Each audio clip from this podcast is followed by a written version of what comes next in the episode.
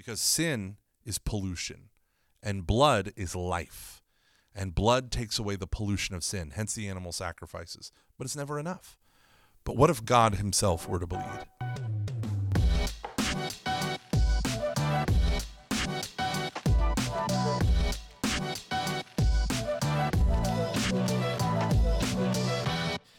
Hello and welcome back to Beyond the Bulletin, the official podcast of St. Anthony of Padua. My name is Nate Hoffman. I am the Communication and Development Coordinator here at St. Anthony's, and today I am joined by the Director of Evangelization, Hello, it's Mike Gormley. How y'all doing? Michael Gormley. What's up? How, how are you?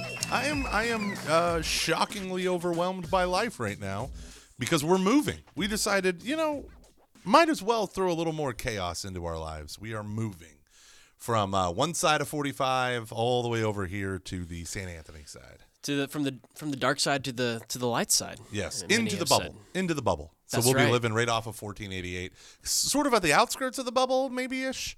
But uh, yeah, we'll be living off of Honea, Egypt. Very excited. Have a bigger, bigger land, not a bigger house, bigger land. A little bigger plot. That's great. kiddos. Yeah. From So- what you've told me of the drive across 45 all the way from 1488 to the other side, Yeah. it takes forever at some sometimes. It's like Mad Max Fury Road. If I'm familiar. Seen, yeah, yeah. So there's a lot of people playing death metal, shooting at you and trying to harpoon you. witness me, brother. Yeah, a lot. There's a, it's essentially a commute surrounded by death cults. Yeah, yeah, that describes it. First of all, incredible movie. We don't talk about it enough on this podcast. we really need to dive into Mad Max George Miller and all of his, you know, his back catalog. Um, well, good. That's great. Welcome to the light side. We're glad to have you closer to work. That means you're going to be spending a lot more time at St. Anthony's. He's going to be really available for 24/7. one-on-one conversations, to come in to, you know, pick up extra shifts, that kind of thing. Yeah, and bless objects, Do blessings. rosaries. Yep. Yeah, That's one thing we have been training our staff on is to do more blessings and sacraments. Hey, I brought this holy water. I could have just given it to you, but I'll sprinkle it around, I guess. All right, friends, we are nearing the end of Lent. Uh, you should be hearing this during Holy Week, um, the holiest week of the year, yes. which is an interesting thing to say, and I want to ask you about that. But Hmm. um, the structure of this podcast is basically going to be a deep dive into Holy Week. We we have our resident theologian um, here. That's you, Mike. Oh, okay. Yep. I was like, whoa, who is Is it? He comes out from behind the desk. No, that's you. You have a big uh, big shoes to fill there, clown shoes to fill. Yes. So Holy Week. Why is it called? I mean, what what's the deal with Holy Week? Hey, what's the deal with Holy Week?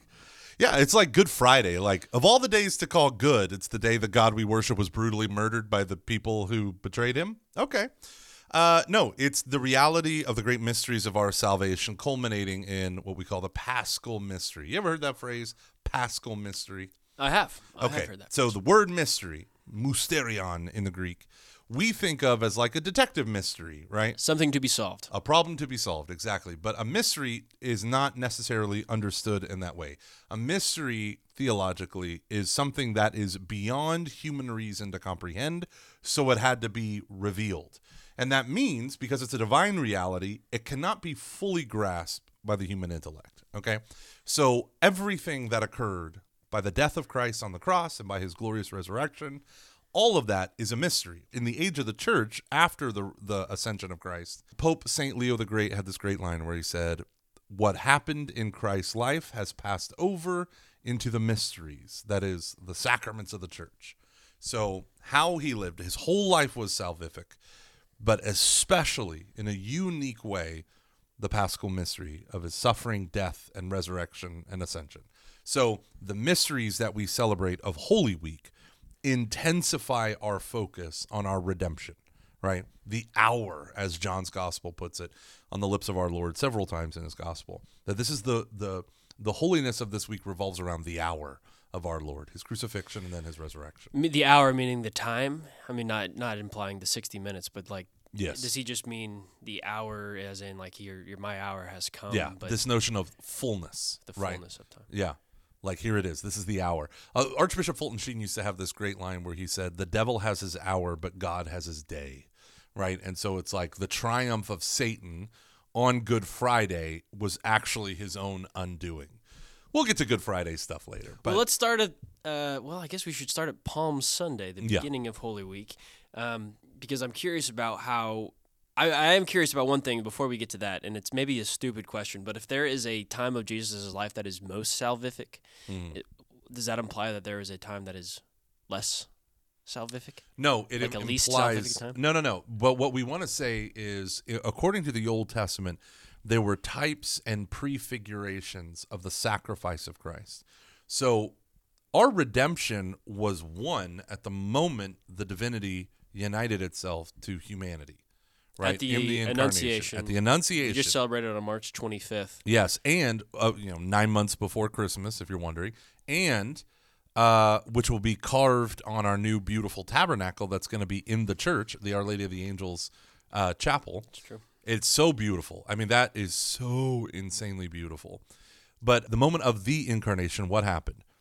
The divine person, the second person of the Trinity, the Son, the Word, united to his divine personhood, which obviously already has a divine nature, a human nature, a full, complete human nature. Two natures, one person. Is Two that, natures, one person, mm-hmm. an intellect, a will, a human intellect, a human will, a human heart that loves, human emotions, hungers, all of that stuff, united to his divine person. So the second person of the Trinity acted in and through a human nature. And so that's why we say that Mary is the Theotokos, the God bearer, the mother of God, not just the mother of Jesus's body or something weird like that. So when we talk about these mysteries, it culminates in the death of Jesus, right? So that's the way that you got to frame it. It culminates in the death. It's not like the things lead, you know, his uh, finding of our Lord in the temple or him teaching about, uh, you know, giving the parables. That that stuff doesn't matter, is inconsequential or whatever. In the West, though, we tend to focus on the cross because that's where all the types come together. So everything points towards that in a Yeah. sense. Yeah. All right, so I want to go through Holy Week, and I want to just ask you some nuggets. Like, if, Yeah. give me some nuggets that I can uh, either pray on or think about this Mm-hmm. this Palm Sunday or next. So, starting with Palm Sunday, the first day of Holy Week, the day Jesus enters into. Jerusalem, traditionally on a, on the, the back of a donkey. People bring palms, say Hosanna. Yeah. you know, Son of David's here, stuff, stuff like that. Yeah. I'm paraphrasing there. What what's what what should we know about Palm Sunday?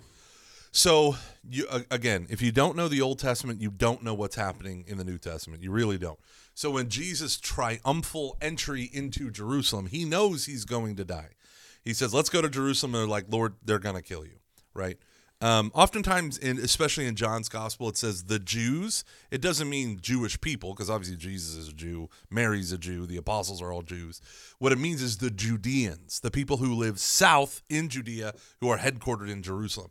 That's the place of opposition to God, the earthly Jerusalem. So when Jesus goes down to Palm Sunday, uh, or the, in the celebration that we do on Palm Sunday, it's to represent one, the Davidic king, the son of David, whose family line has been broken for 500 years. During the Babylonian captivity, the last Davidic king that we knew about, or the last publicly facing king, rebelled against Babylon. So the generals came down. They took all of his. They first they wiped out the whole city of Jerusalem. They killed as many people as they could, hold the women and children off into slavery.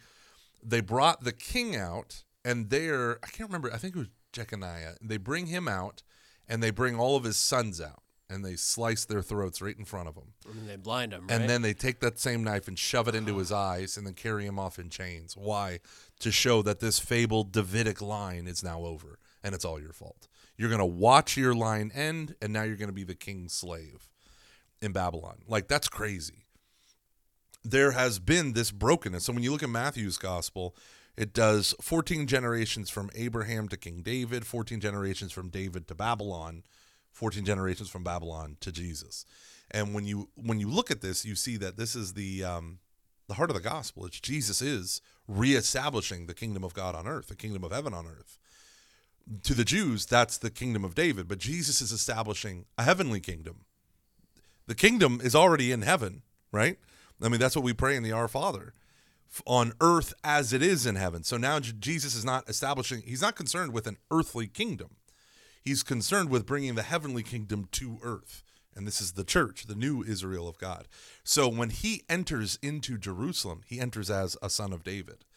King Solomon, when King Solomon entered into Jerusalem, the literal biological son of David, when he entered into Jerusalem, it was in the midst of a civil war. So there were people that were taking sides. King David's sons were in open rebellion because of King David's adultery and all this stuff. He enters into the kingdom riding on a donkey, the foal of an ass, right? So now here's Jesus doing the same thing King Solomon, the literal son of David, did. He's a descendant of Solomon as well. Is that? Yeah, the son of David. Because son of Yeah. David, son of Solomon.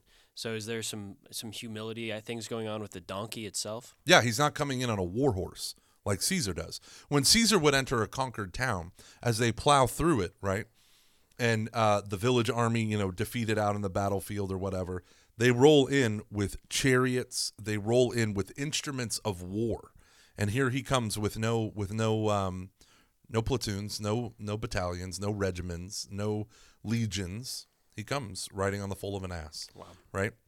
So Palm Sunday, the day Jesus knowingly knowing that he will be killed, he goes back to Jerusalem humbly, but in at the same time signifying that he is a descendant of That he is the king, He the is true the king. king. The return of the king. Yeah. The tr- uh, wow. When's the Lord of the Ring pod coming out? We got to do. We got to do that. When- It's, I'm kind of offended that it hasn't come out. Yeah, it's true. But Uh, before Jesus enters into Jerusalem, this is how deep this stuff goes. Scripture says that he goes to the Mount of Olives first and then comes into Jerusalem. Why? Mount of Olives is east of Jerusalem. And so, up until we stopped building churches on north south axes with an altar that face east and a priest who face ad orientem. If you hear people talk about it, they say, oh, the priest with his back to us. The priest isn't obviously he has his back to the people in the old mass, but the idea of ad orientem, orient, means mm-hmm. I'm facing east. And the idea of facing east doesn't just mean I'm facing the tabernacle, I'm facing the altar. It means, and we're all doing the same thing together. What it meant was I'm facing the direction that the Lord will come in glory. Mm-hmm. Right? So he will come from the east. So what does Jesus do?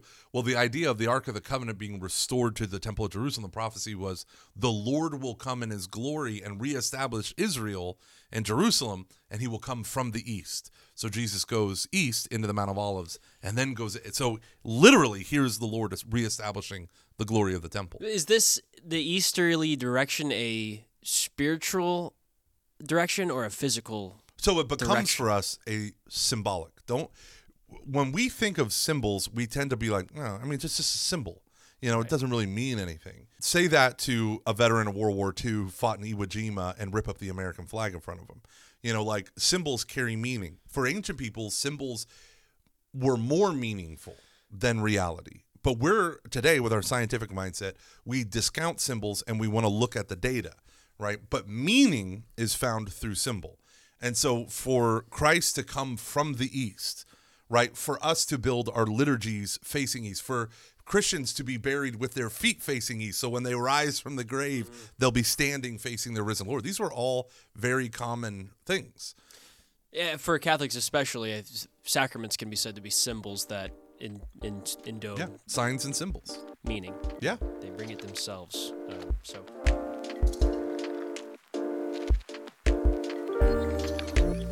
Okay. So then you have the triumphal entry into Jerusalem. Then he goes right into the temple and he cleanses it. And that Oh, that's traditionally this week. begins to set the whole chain of events. The people are cheering him. They why do they why do we do palms? Do you know why palms? No, I have no idea. Just because they fan. So we strip the individual leaves, but you know palms are big fan branches. They put it on the ground along with their cloaks and garments, so that just like the red royal, that's what it is. It's like the red carpet like a path to walk Yeah, down. that that the dirt of the road wouldn't touch the donkey's feet because Christ is so holy, right? So he's the royal king. So they're calling out Hosanna to the Son of David, Hosanna, and they lay out the palms. So and their clothes. So it yeah, it's like a red robe.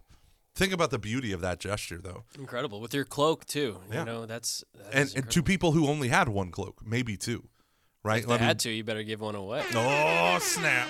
So when you think about this and you're coming to Palm Sunday liturgy and you're holding that palm branch in your hand, think about this. What what more can I give to Christ Jesus of me? Like how can how can my life show the glory and praise of Christ, right? That's a great question. What would Yeah. I be willing to lay down and get stu- trampled on, get dirty Yeah. uh, for for Christ? That's great. So he goes to the temple. He um, Cleanses it Get some people upset. Yeah. Uh, a little bit. Yeah. do you want to dive into that? Well, I do and I don't. Because when we talk about the temple and its sacredness, what does the temple represent? The temple is the Garden of Eden redone, right? So in the Garden of Eden, what did you have? Well, you had Eden, which is a land. Then you have a mountain, and on the mountain is a walled garden. The word paradise means walled garden. And within that garden is where God placed the man and the woman. Formed them from outside the garden, placed them inside the garden. They are to be the priest, the the king, the you know, the the one who's in communion with God. So but what made the garden holy, a temple, is of God's presence. God's presence dwelt there. So then God's presence dwells on the burning bush. Take your shoes off. God's presence dwells in the tabernacle, the tent uh, that was like a mobile temple, and then ultimately in the temple in Jerusalem. But it was holy because it's where God's presence dwells, and it dwelt on top of this thing called the Ark of the Covenant. The Ark of the Covenant was gone in the 500s. The prophet Jeremiah took it out before Babylon sacked it, and he deliberately hid it, and his followers left stones to mark the way. And Jeremiah's like, get rid of them. No one will ever recover this. And so they're like, but don't you like when the Babylonians leave, don't we want to let people know how to find it? And he's like, no. Yikes. So it's been lost forever uh, until Indiana Jones. Oh, I saw that movie. Yeah, he found it. That documentary. Yeah, it's a documentary about my life. And uh but so you think about this, like God's presence dwelt on the lid of that of the Ark of the Covenant, right? On the lid. It's called the Hilasterion, the mercy seat. Mm. His presence would come down. And sin would drive God away, just like or drive us from God's presence, just like it did in the garden. So every year on the Day of Atonement, they take blood into the sanctuary and they throw it on the Hilasterion, the lid of the Ark of the Covenant, and they confess the sins of the people so that God's presence can come down. Sometimes I feel like we should be supplying links to things like Yeah. Scott Hahn books or Brant Pitre books, that kind of thing, Yeah. as as we as we I- talk about this. I love talking about this stuff because for me, it gives you so much more meaning. But I know that for most Catholics, when we come to church, church is a place where I go to pray and to worship. But that that deeper sense of like, no, I'm not here to give God my worship. I'm here to enter into the prayer between the Son and the Father. the perfect prayer that has been established. Yeah, we, we I- don't have to provide a good. Well, we don't. In sense, we're not. Our prayer doesn't matter. It does matter, but we we can go to mass and and the prayer is established there for us. Yeah, and see, that's I, I was just talking with a wonderful group, um, the Epic Church History Bible Study group, and uh, they asked me, um, they just asked me about like general stuff about the Mass and different things, you know, different liturgical tweaks that we've been doing, and the idea is like when you recover certain aspects of the Mass, you realize that there is a, dis- a a sharp distinction the church has always drawn between liturgical and devotional. The devotional life should look as much like you as possible because it's your devotion. The liturgical life doesn't matter about your emotions, doesn't matter about your taste in music, or I prefer you to speak and not sing. The church lays out the great, you know, that that's the point of the liturgy is it's this beautiful communal worship that we enter into that's not ours. So it may not exactly look like what I pray with at home. Yeah. My my rosary and my breviary or whatever else. Yeah. Well, maybe it'll look like my breviary. Well, I met a priest who said, I hate praying the rosary. Uh, it's the same prayer over and over again. And this was a really holy priest. And I was like, Really? And he goes, No, I pray it every day. And I'm like, Okay. And he goes, But you give me scripture, I can meditate for three hours. And so for him, the rosary didn't connect with him on a whatever level a heart level, an emotional level, a visceral reaction, gut check level, whatever it is. But scripture does. So what does he do? Well, he does the liturgy of the hours of great devotion, but when he prays the rosary, he does a scriptural rosary. Takes him 3 times as long, but he realizes if I'm going to enjoy this beautiful accepted wonderful prayer of the church, even though I don't like it, I'm going to make it sh- I'm going to shape it so it looks like me. But we don't do that when it comes to the liturgy, right? The liturgy, the more I make it look like me, the the less I actually That's why priests wear vestments. Hmm. It's to hide them so that we just see Christ, right? That's that's the whole point. You know, why do they why do people who do stuff in the like altar service and whatnot do they wear white albs? The whiteness is to remind us of our baptismal garment. Like you're doing this ministry, that's the focus. And this is a good thing for everyone who's entered a new company who, who does something really well. You wouldn't first thing go in and say, "I want I want your procedures to look like what I do at home." yeah, it's a good way. You know, that's a good we- analogy. it's okay to say like, I, "I'll just do what you guys do because you have it figured out. And if we do that for companies, how much more so should we do it for the church? So 2,000 years of practice at this. Yeah. Yeah, and so and then you look at the mystery of Holy Thursday, which or excuse me, so we were doing Palm Sunday, and then we read the Passion narrative, and we'll go into the Passion more when we talk about Good Friday. But then, so it used to be liturgically Passion. So we read the Gospel of the Passion, the big narration on Palm Sunday. Yeah. We used to do that the week before. It was called, and it started this thing called Passion Tide, so that at the end of Lent, as we have the last two weeks of Lent, it like focuses you on Good Friday. So then, uh, so they would actually do Passion Sunday, then Palm Sunday, then the mystery of Holy Thursday, Good Friday, Easter Vigil, Holy Saturday. So now we're you go through Holy Week, and biblically, all the enemies of Christ are coming together, and it's amazing. You have Pontius Pilate and Herod; they did not like each other, and Scripture records that from that moment on, over the dealing with Jesus, they actually became friends. You have the Wow. chief priests, the Pharisees, which was a political party as much as it was a religious party, and the Sadducees, same thing. They unite. The the chief priests, the scribes, the Levites who minister in the temple, they all all of these forces begin to coalesce around one thing, the destruction of this man. Right? It is better that this man should perish than the whole nation right? Mm-hmm. And so that that's the motif that underwrites it all. And you realize like Jew and Gentile, slave and free, we all shouted Barabbas. We all us Barabbas. shouted crucify him, right? We're getting ahead of ourselves. Let's start on Holy are. Thursday. Remix. Let's go back to Holy Thursday Yeah. because this that you're like you said, the enemies are combining. They're Mm-hmm. they're getting ready, but they need the one. They need Judas. They need the spy, Yeah. right? Yeah. So let's talk through the um, what is it called? Passover celebration that they that they celebrate. Yeah. Um, let's talk over Judas doing his thing. Let's let's talk about the institution of the Eucharist, which occurs on on Holy Thursday. Yeah. Um, where would you begin here? I would begin with Exodus. So Classic. classic Gormley move. So all four gospels depict the sacrifice of Christ on the cross as the Passover lamb. Right? The phrase that we use the most in the mass is not Jesus son of David or even son of God, but the lamb of God. We use that from the beginning to the end of mass. Now, why do we do that? Because in the Old Testament, when God claimed a people for himself through the deliverer Moses, when he did that and he liberated them, he took on the identity as redeemer.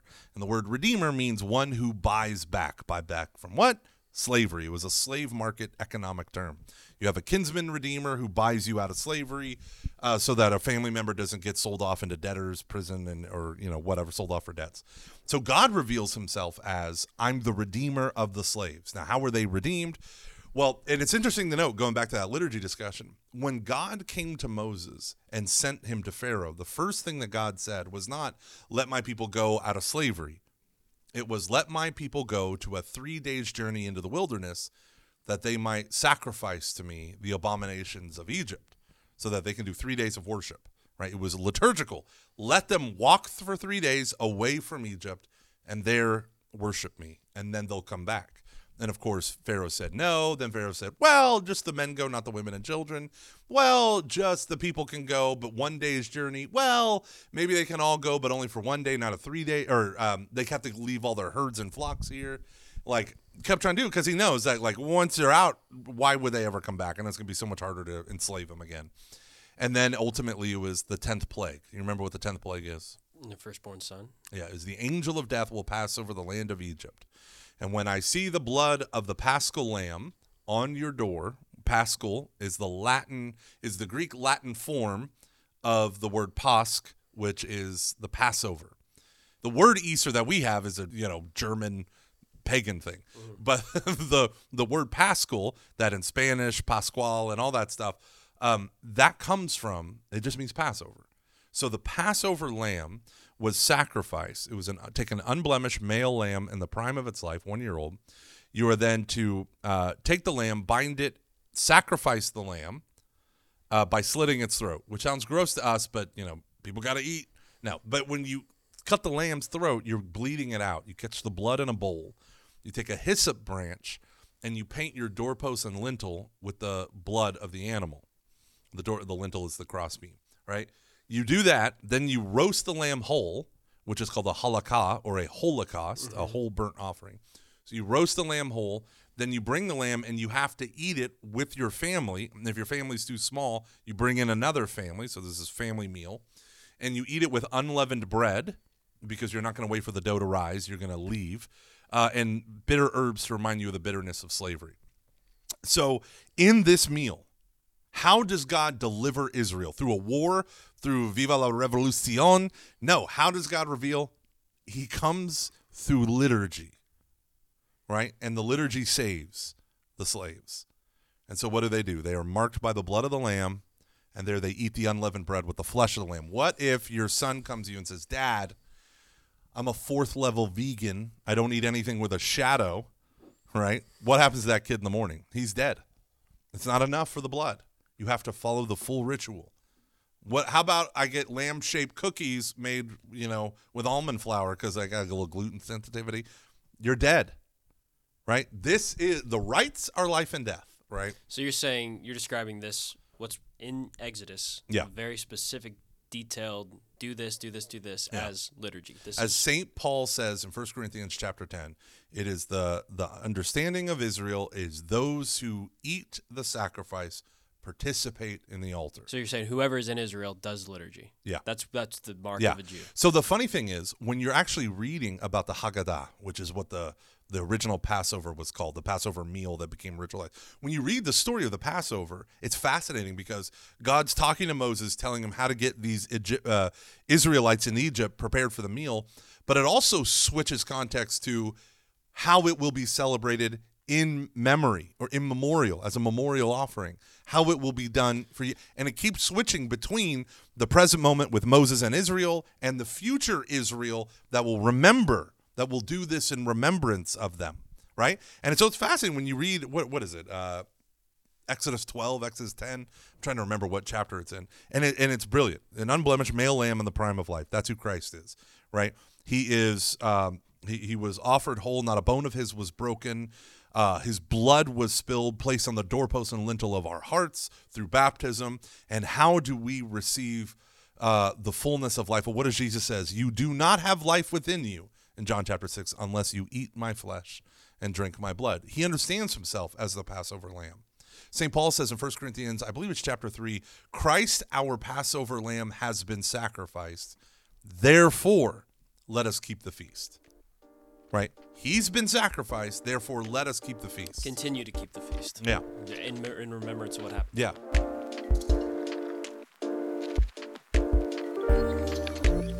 Fast forward from Moses' time to Jesus' Oh, time. why? So Jesus is the offering. He's the Paschal lamb. So on the night before he died, he celebrated the Passover of the Jews, of Israel.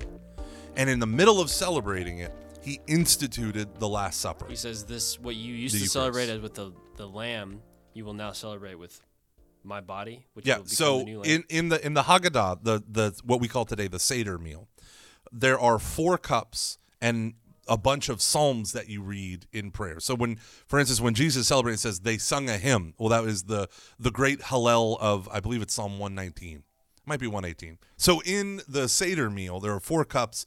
There's unleavened bread. There's bitter. Uh, I want to say bitter herbs and spices, like it's just Ke- bitter Kentucky Fried. Chicken no spice. bitter herbs and uh, the wine right and each each stage you like drink a cup of wine as you celebrate these different things and you're intoning the prayer so it's a liturgy that is celebrated in the home right this is a liturgy so within that context right it is a liturgy that is a memorial meal right so the people who are jews to this day believe they are in communion with israel in egypt that they have brought them forward into time or, or brought back in time with them, that they are in spiritual communion.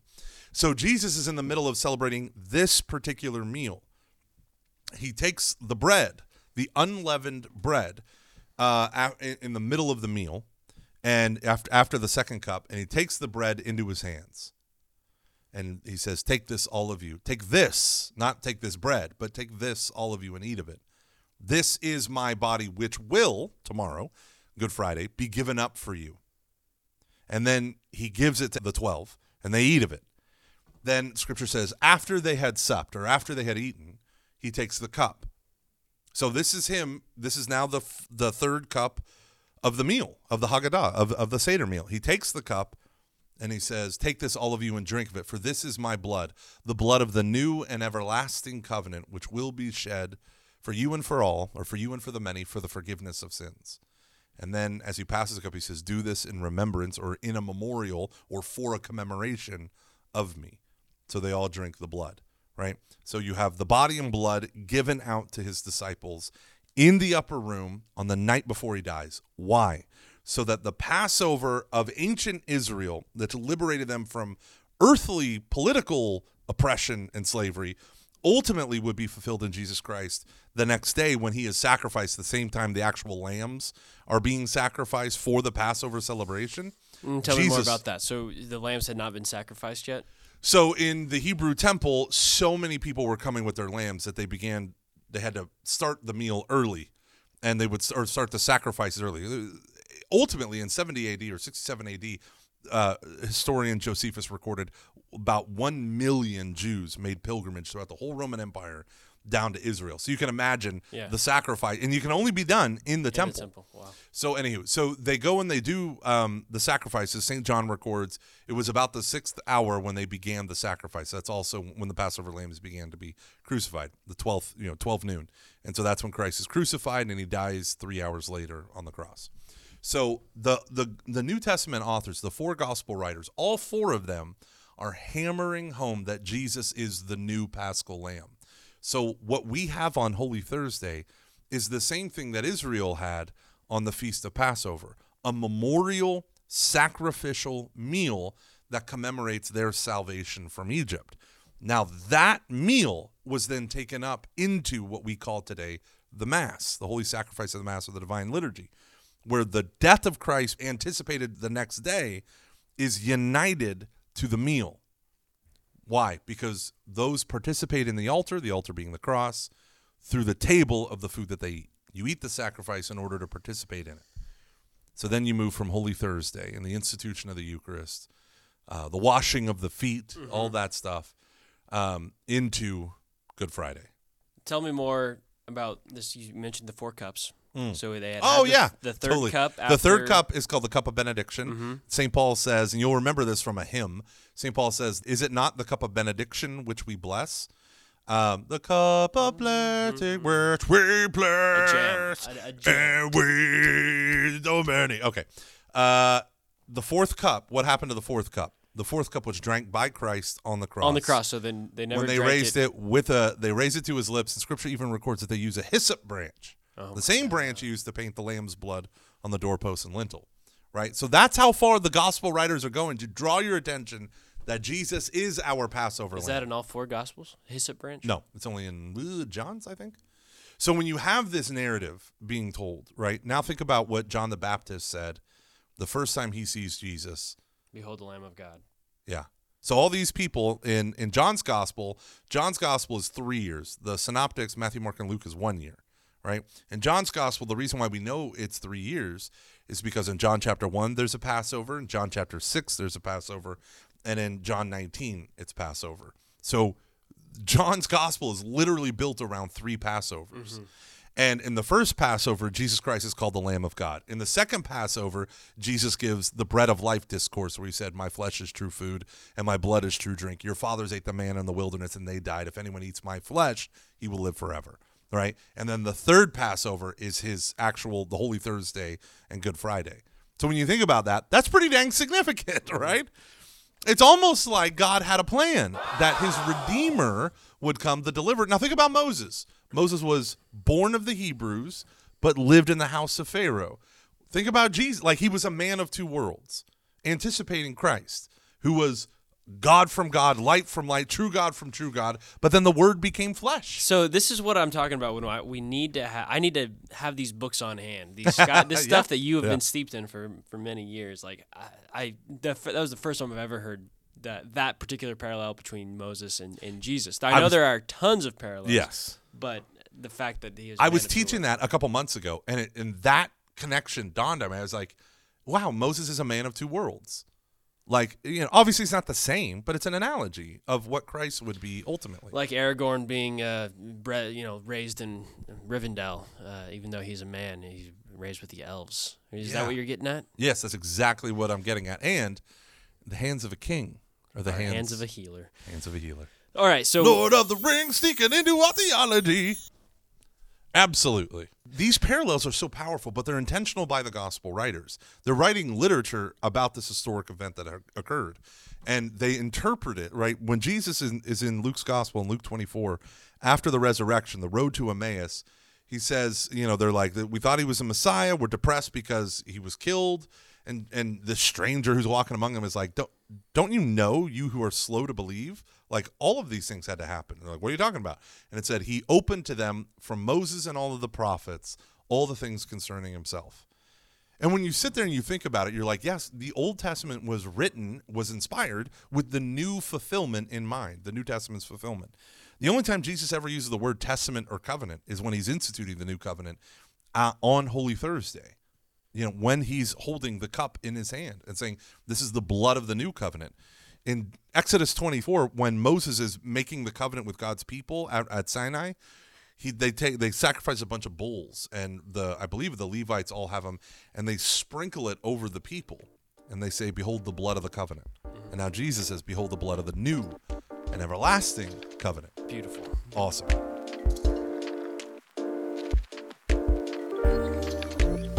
I think we're. I know there's a lot more to dive into, but I think we're through Good Friday. Let's get. well let me let me one one thing about Good Friday one, let's one go. thing one thing one thing why did they push for him to be crucified as opposed to beaten to death type of- stoned to death beheaded pick your poison Rome had it all Yeah. why did they shout out crucify him Uh, it's the worst thing you can do. it's it's pretty brutal it's pretty brutal Is that it? It's so this is this is my working theory behind it all. So Love there's theory. yeah, there's a phrase in the book of Deuteronomy that says, "Cursed be any man who hangs from a tree." St. Peter and St. Paul in Acts and in their own letters reference this phrase, "Cursed be anyone who hangs from a tree." Nailed him to a tree, right? Yes, in order to tell us, like, yeah, Christ bore the curse for us, right? As our substitute. He bore the fullness of that curse. So when we hear that phrase, right, I, I would think, well, why would the chief priests and scribes push Pilate to crucify? Find, find no evidence against this man. Crucify him. They shouted all the louder. It's because they wanted him hung from a tree to delegitimize his prophetic mission. So let's say he's a prophet. Let's say he's a Messiah. The Messiah, yeah, Hosanna, son of David, you know, he's coming in on the foal of an ass. Like, yes, this guy, he's the king, the new Davidic, you know, heir.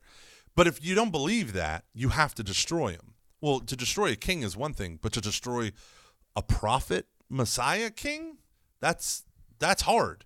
You have to delegitimize that this man in the eyes of his audience. So if they think he's a prophet or maybe even the son of David restoring the throne, you got to hang him from a tree to show how could he be the son of God? Look, he's accursed. And Jesus would say, "I am, but not with anything I did, with what I you took did." upon your curse. Yeah. I, I am. Wow. Yeah. Jesus takes upon sin. In many ways, I've heard that he becomes sin. So that's a really interesting phrase. Mm-hmm. Uh, comes from Second Corinthians chapter five. He who knew no sin became sin, Mm. so that we might become the righteousness of God. What does that mean? To um, a Calvinist, someone who follows uh, Reformed theology, someone who follows the Reformer um, John Calvin, um, God the Father looked at his Son on the cross and said, "I damn you," because Jesus had become sin. Okay, that is expressly condemned in the Council of Trent.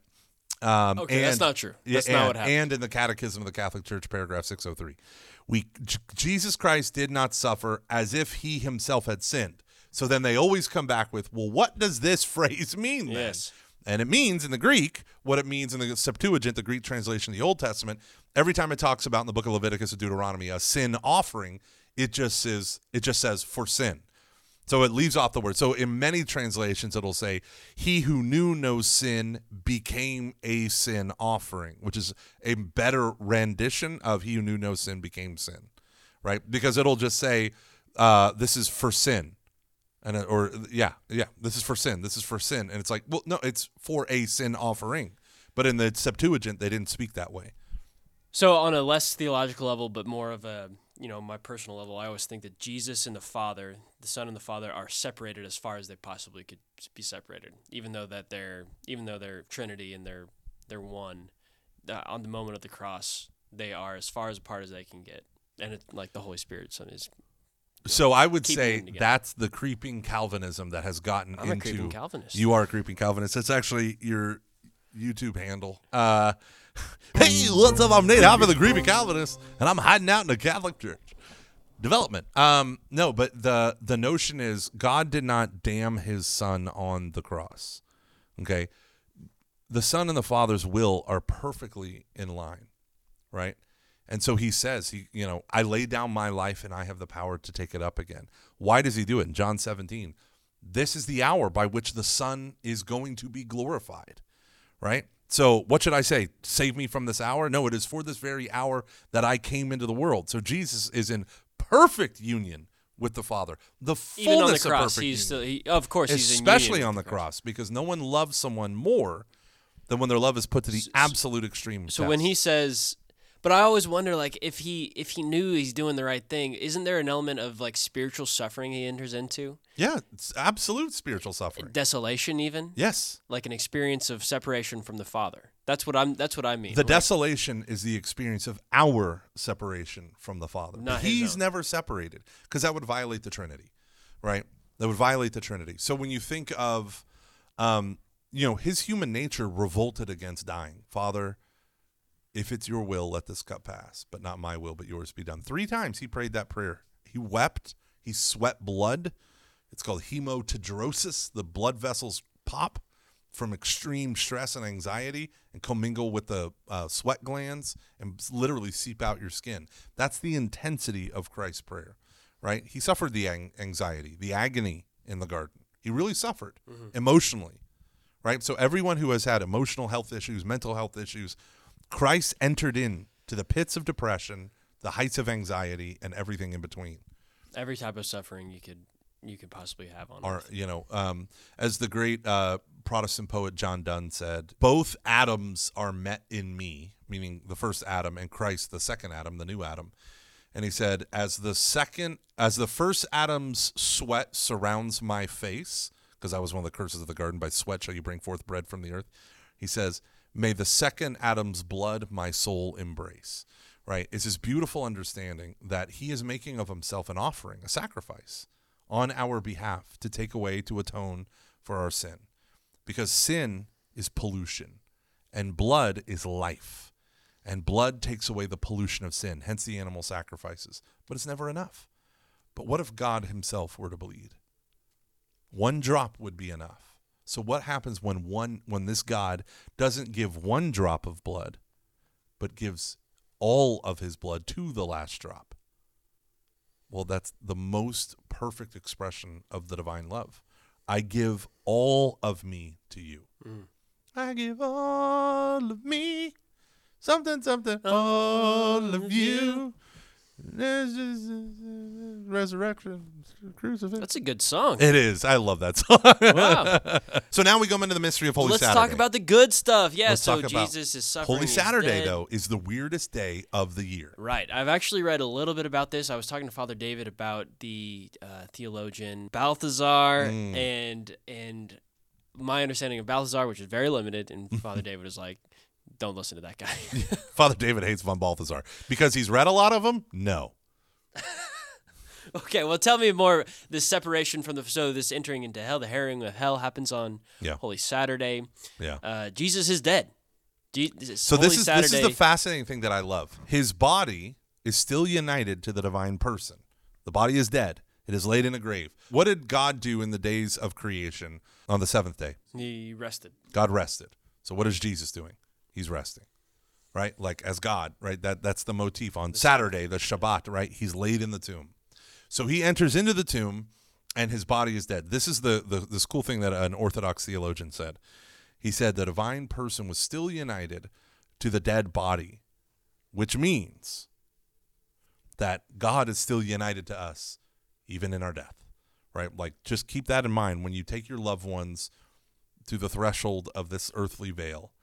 God dwells fully in that temple, right? If they're in the state of grace and all that glory, right? Just as the divine person united himself to the body of Christ, right? He didn't abandon it, even though Christ died, right? So it's this an intense way of viewing it. But then the descent into the dead. These are the things that are very difficult because the earliest creed that we have is the Apostles' Creed. It was a baptismal formula given in the Church of Rome. And the earliest creed, you know, before they dunk you, do you believe in God the Father, creator of heaven and earth? I do. Good dunk. Do you believe Jesus Christ, his only son? And then he said he descended into hell.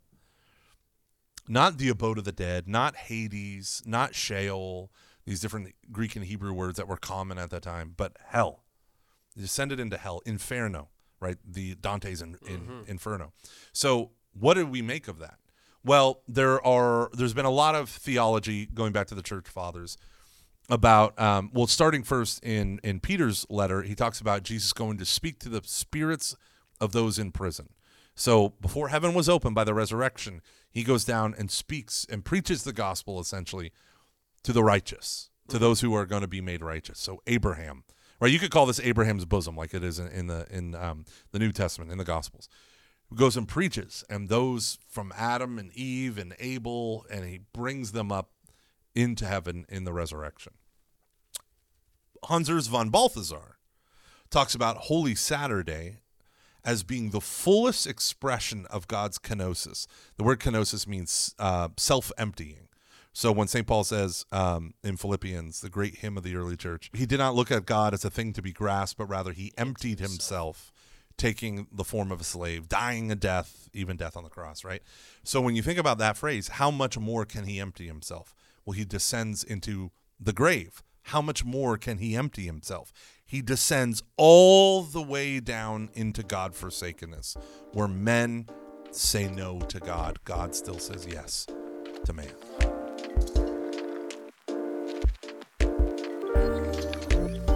So, is he preaching to those who have said no to God already? So, this is where all this stuff, none of this, uh, we enter in the realm of pure speculation, Speculation, right. which is Jesus goes into.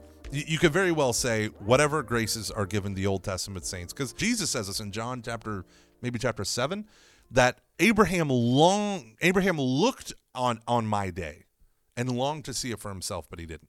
Like he that they were given some prophetic vision. But we would say this: whatever graces they were given, those in Abraham's bosom clearly going to go to heaven, right? And all of our Christian artwork of, of icons in the East, when Jesus resurrects, he's pulling Adam and Eve out of the grave, right? I love that image. I love that. The Anastasis, um, the resurrection in Greek. Um, so I don't know. We don't know. We don't know. The church says- doesn't have. It's he not, said, "Preach to the souls imprisoned." Right? Okay, so it's not. It, it's that's cool to me that it's still a mystery that we're diving into. Yeah. that, that was one of the things that I was learning about that that the church.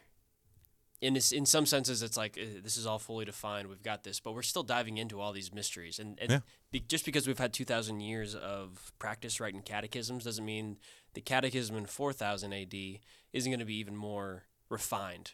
You know, Yeah. we, we might be I always think of it as like a, a goalpost or something that we're just limiting what's on the outsides of the goalpost, but there's still stuff in the middle Yeah. that you can that it's Yeah. within church teaching that we can still refine. And saints in 50 years are going to be talking about this, and theologians are going to be doing. and they and they bear on how we understand the gospel like they have to come from and return to what we do know mm-hmm. the axioms it's like mathematics right there are axioms in math that you can't prove you have to assume and all of the testing of it are true but you can't prove them but it's from those axioms that you go on to do more work and so it's like the dogmas are like the axioms of the Catholic Christian faith. Like they're the they're the lights by which you see.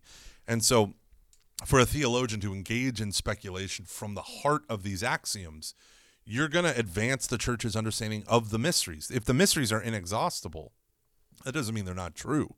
So the truth of it, these axioms express, from that our theologians work and reflect and all these things. So von Balthasar, von Balthasar uh, is somewhat of a controversial figure. I think it's mostly blown up way out of proportion, but um, his understanding of of this Holy Saturday is is central to his understanding, and he gets it largely from a mystic named Adrienne von Speyr.